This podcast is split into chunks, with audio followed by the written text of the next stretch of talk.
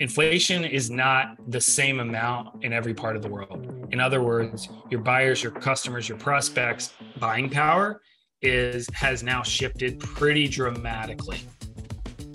And since that, I promised myself I will not take any money from uh, from venture people that telling me what I have to do. Everything we, we reached from here to close to 1.5 million euros uh, revenue, we financed ourselves traditionally CRO, where you try all these different small, pointless things like blue button or green button, and that doesn't really make a big dent.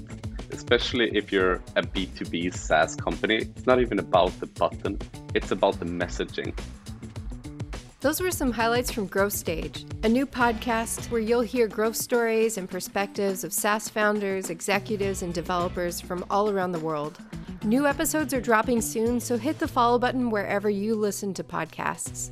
Growth Stage is brought to you by FastSpring, a leading payment, subscriptions, and tax management solution for SaaS and software. You can learn more at fastspring.com.